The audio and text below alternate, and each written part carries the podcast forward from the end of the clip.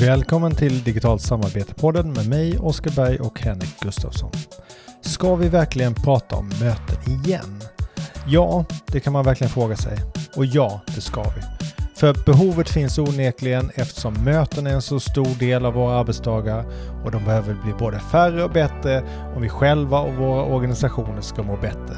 Så, vi hoppar upp på hästryggen igen och ger oss i kast med allt ifrån mötesinflation och vilda västernkultur till vad som är pudelns kärna när det gäller effektiva möten. Återigen, välkommen!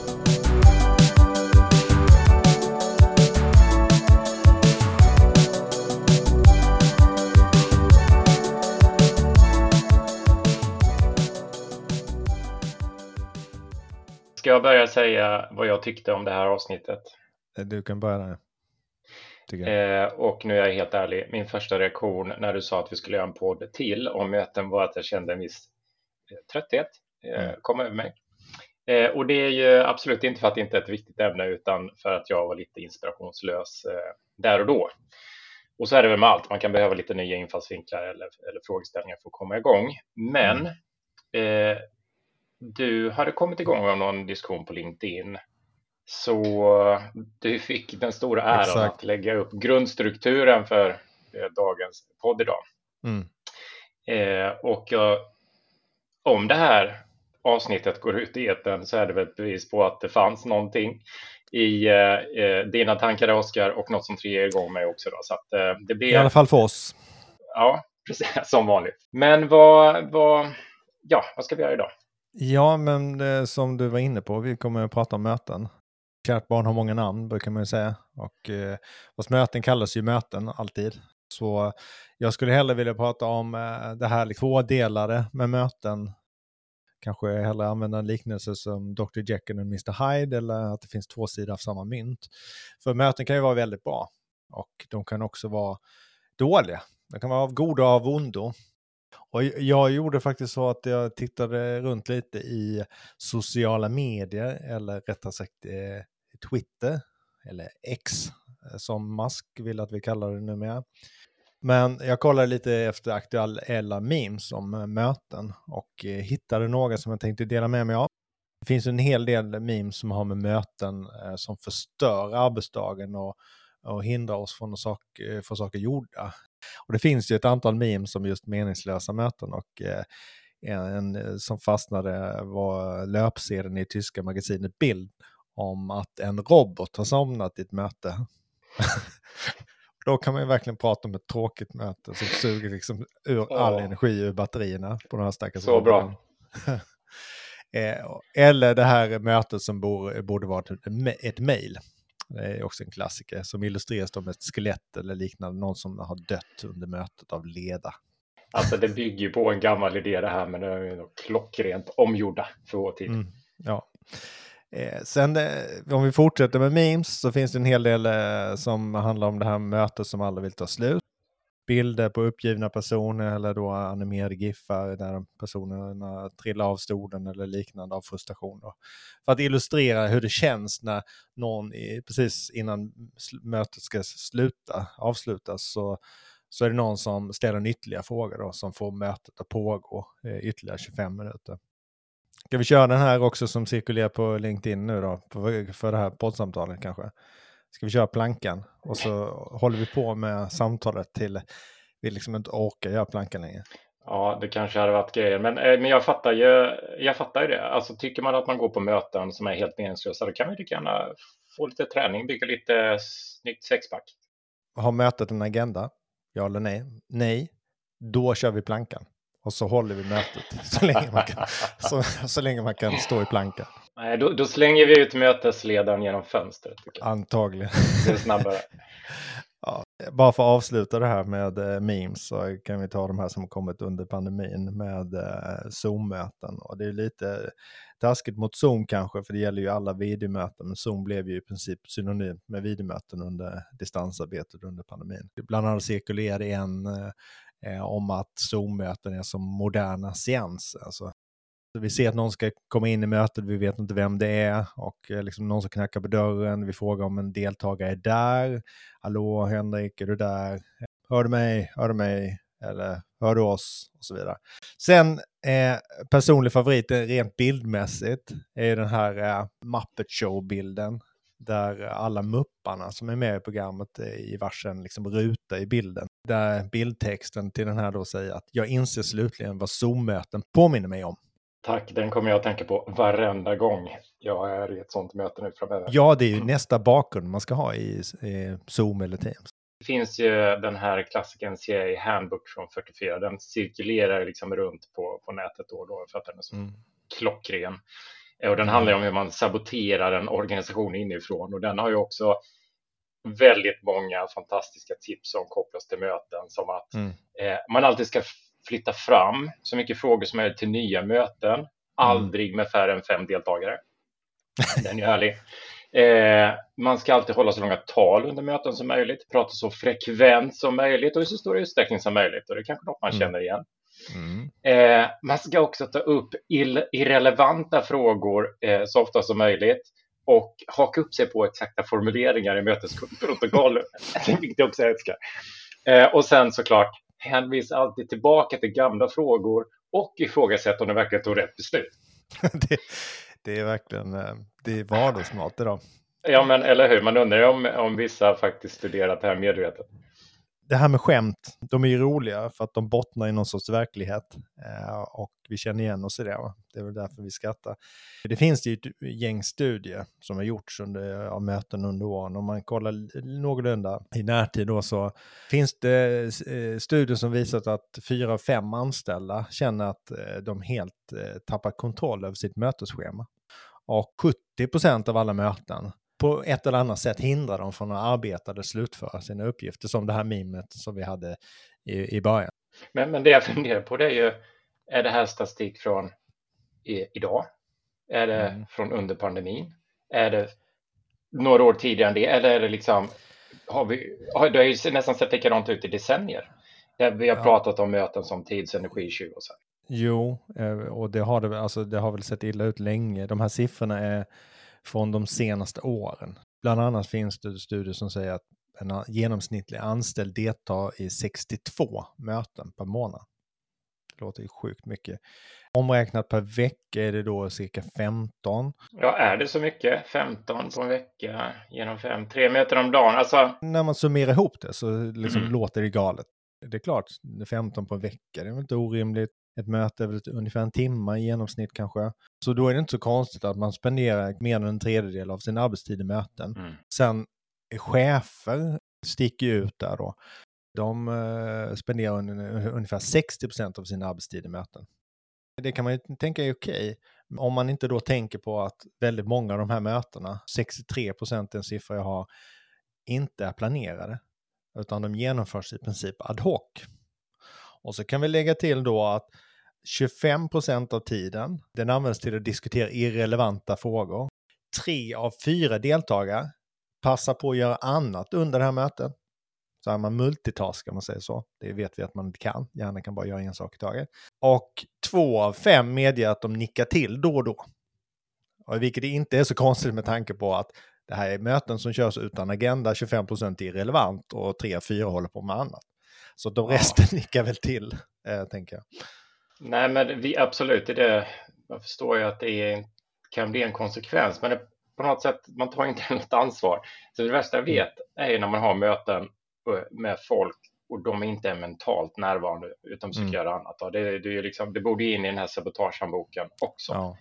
Men, men, men totalt sett, de här siffrorna, jag tror nästan de är lite lågt räknat tidigare och, och det blir ju verkligen så att i och med att möten är något vi, som är så genomgående, så stort eh, och det vanligaste samarbetsformen i organisationen så blir det ju aggregerat eh, ett enormt slöseri. Trots detta då, trots de här deprimerande siffrorna så ser de flesta av oss, 9 av 10, fortfarande möten som en jätteviktig möjlighet för att samarbeta, diskutera och på olika sätt bidra till verksamheten. Och vi håller ju med där, möten är viktiga när de används till rätt saker och på ett smart sätt. Då.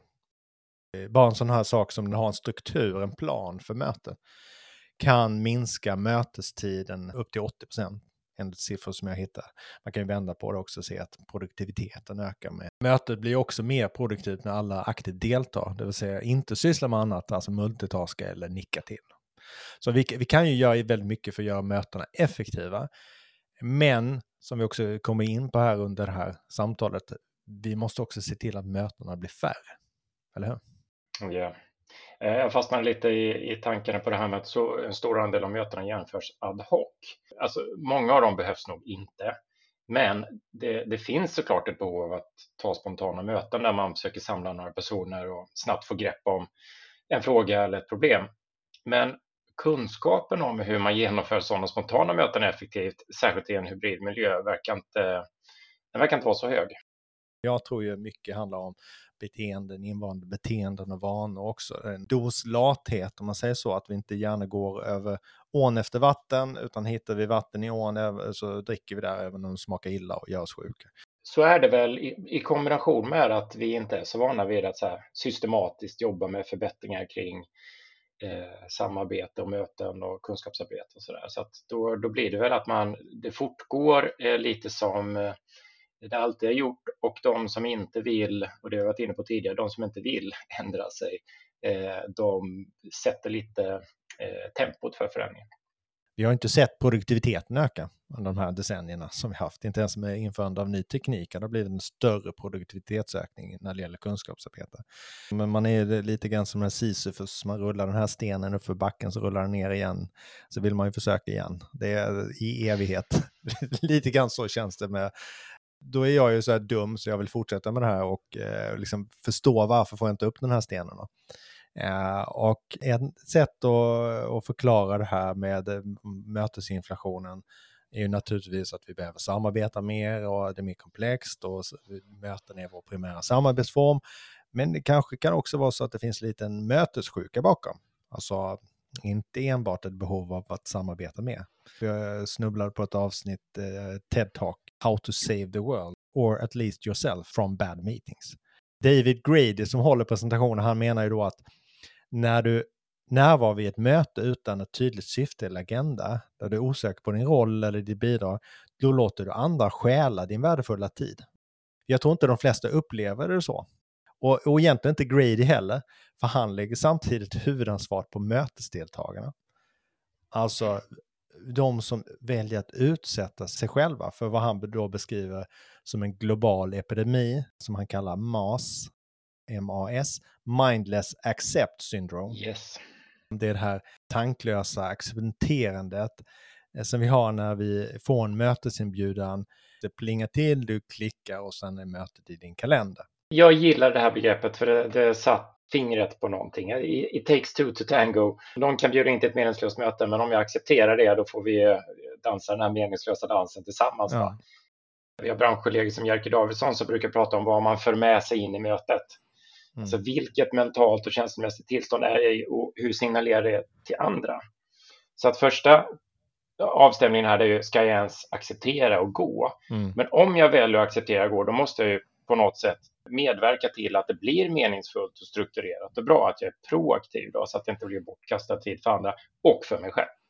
Så det finns någon sorts belöning där, i att bli inbjuden till möten. Det är en bekräftelse att vi är behövda, någon ser oss, oavsett om det finns något behov bakom eller inte. Vi pratade lite tidigare om det här med möten och, och liksom mötesinflationen och vad som hänt efter pandemin. Eller hur? Att, att det har inte liksom minskat antalet möten och det kom ju en intressant studie ganska nyligen, bara för några dagar sedan, som konstaterade, för det var ju från han Nick Bloom som vi båda följer, Stanford-professorn, och han delade resultatet av en studie som hade tittat på möten, dels där alla är på samma plats, det här 100% kontorsbaserade, dels när man jobbar helt på distans, alltså 100% på distans, och sen eh, den här hybriden där vi eh, spenderar två eller tre dagar i veckan på kontor och resten på distans.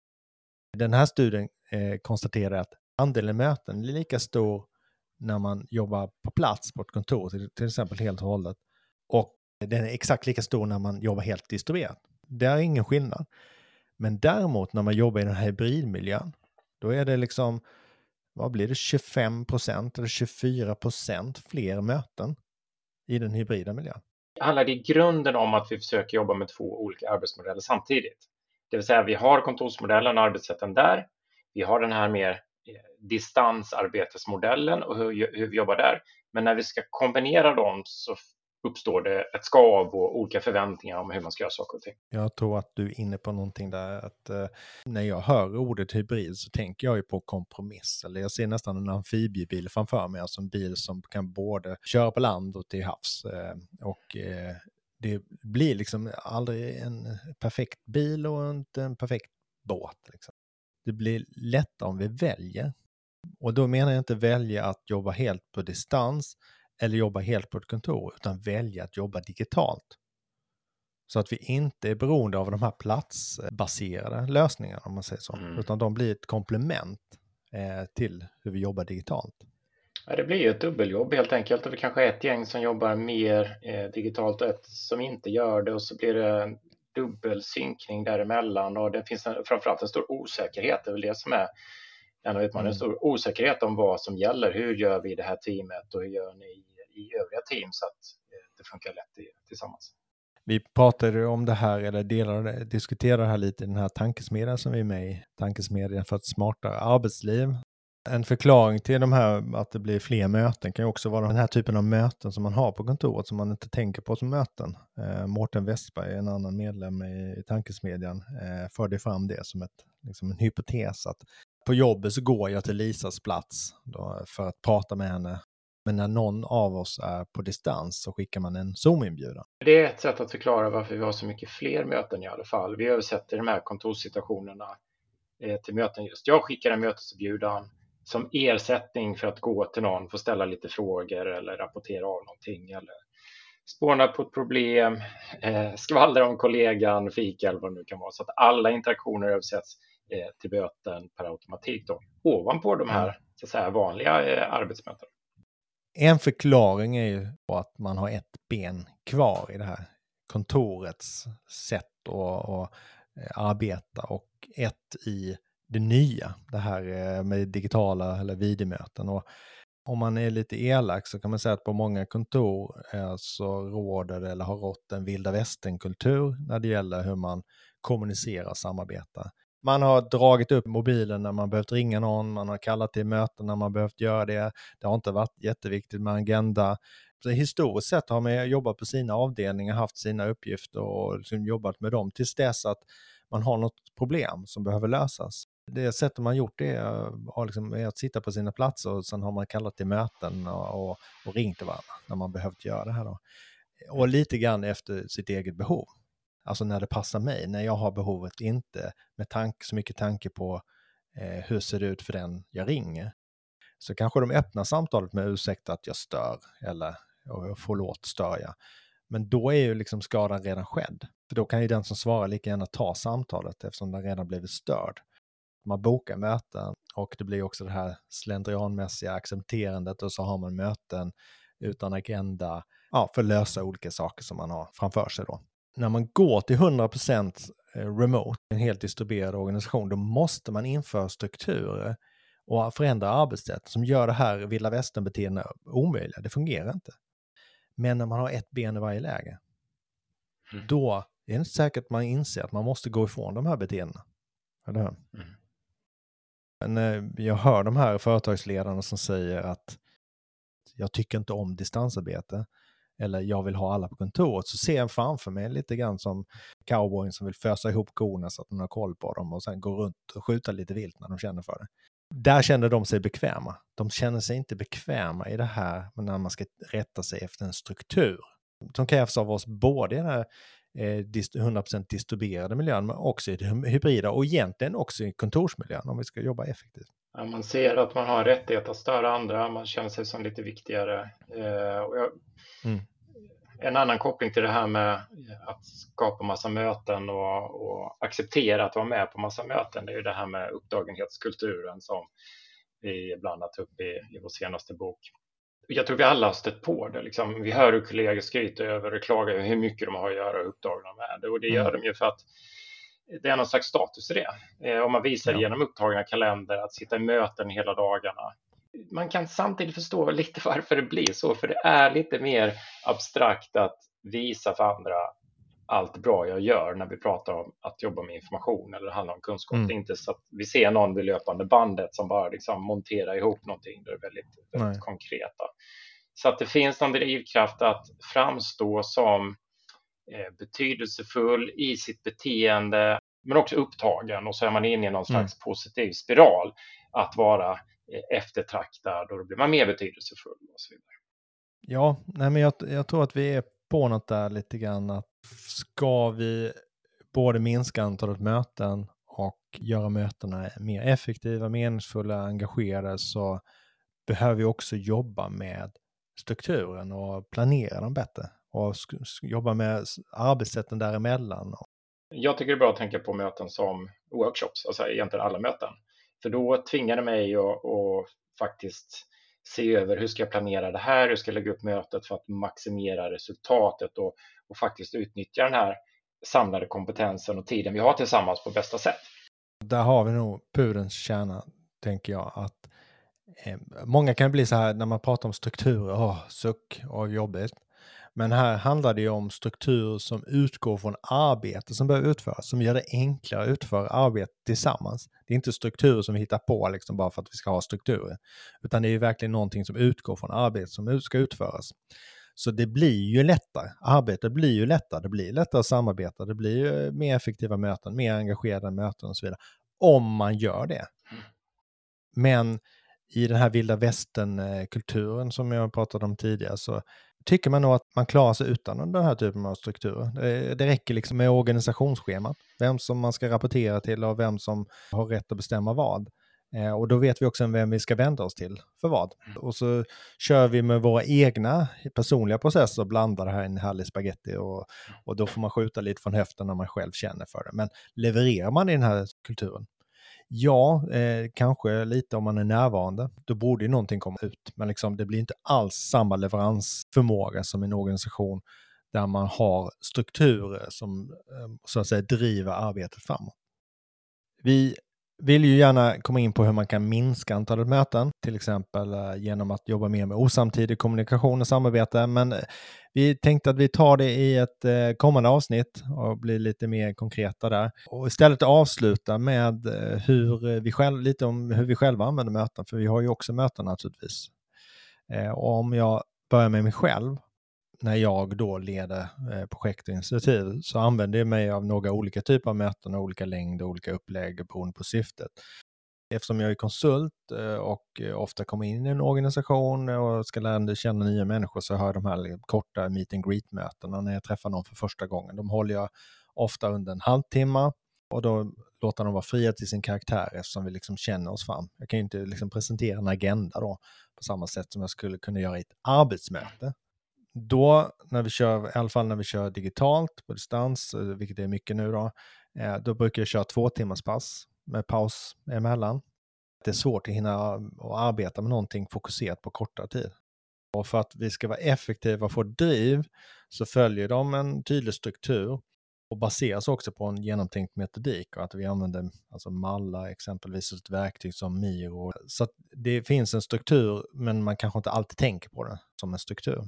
Sen tänker jag att man har beslutsmöten, alltså styrgruppsmöten och så vidare. Och de kan ju vara upp till en timme, för ofta är det så att kanske man inte kommer med enkla beslut på dem, utan man behöver något vrida och vända på saker och, och kolla om det finns resurser och problem som man inte riktigt kan hantera själv. För vore det enkla beslut, då kan man lika gärna fatta de besluten i en öppen chattråd till exempel. Så det är några av de mötena jag själv använder. Spontant kommer jag inte på så många andra varianter, men jag tänker på, vi kör ju ofta någon form av föreläsning, seminarium som drar mm. åt arbetsmöte eller workshop-hållet. Men det är ju en, en, en del i det är ju att förmedla information som man kanske inte kan ta till sig på annat sätt ändå. Och framför allt, det viktiga runt det är den här interaktionen, hur vi diskuterar och reflekterar kring den informationen som gör att det mm. omsätts eh, till någonting hos deltagarna. Eh, sen kommer jag att tänka på att det kanske finns en ny typ av möten, om jag tänker på min, mina egna arbetsdagar. Eh, och det är det här bollandet med sin digitala assistent som ChatGPT. Ja. Och, här, och det är ändå ett, ett möte, det är liksom synkront. Så att det bla, här blandas ju mitt produktiva arbete som flödar över till en konversation och en, en uppgiftsutdelning till den här digitala kollegan och så flödar det tillbaka till, eh, till mm. mitt produktiva. Eh, och det är tacksamt för att den här digitala assistenten står i vakt hela tiden och anpassar sig fullständigt till mig. Men det är ju ett slags eh, möte. Ja, och det är ju ett sätt att avlasta sina kollegor då med onödiga frågor. Eh, och andra. Jag tänker också. Dumma frågor. Men eftersom du tog upp det här med ChatGPT så eh, jag frågade faktiskt ChatGPT vilken typ av möten som den gillar bäst. Okay. Där är det en lite tråkig då, ChatGPT. Jag är bara en datoralgoritm så jag har inga känslor, preferenser eller medvetenhet. Jag kan inte gilla eller ogilla något. Mm. Eh, men, eh, och det är väl logiskt då. Men, men så, så, skrev jag, men om gilla är lika med mest effektivt då? Då eh, så kunde ChatGPT svara, ja, om vi definierar gilla till mest effektiva så kan vi prata om vilken typ av möten som ofta anses vara mest effektiva utifrån forskning och bästa praxis inom företagsledning. Eh, ChatGPT gillar då eh, tidsbegränsade möten med tydligt syfte och agenda, med rätt deltagare och aktiv moderering. Men ChatGPT gillar också möten där teknik används på ett ändamålsenligt sätt. Exempelvis för att samarbeta i realtid och dokumentera diskussioner. Så jag tänker det känns eh, ganska bra att vi gillar lite samma saker, eh, du och jag och ChatGPT, eller hur? ja. ja, det är väl bra. bra, härligt Rio. Ja, ska vi eh, säga att eh, det räcker där då? Va, är det redan slut? Skulle vi inte prata om möten ordentligt? Nej, vi, vi sparar det till nästa gång. Okej, okay, det finns fler vinklar och, och fördjupningar att göra. Det, så är det. Ja, vi kommer väl in på det här med asynkront eller osamtidigt samarbete igen kanske? Ja, verkligen. Se fram emot det. Ja, tack Henrik. tack själv. Hej.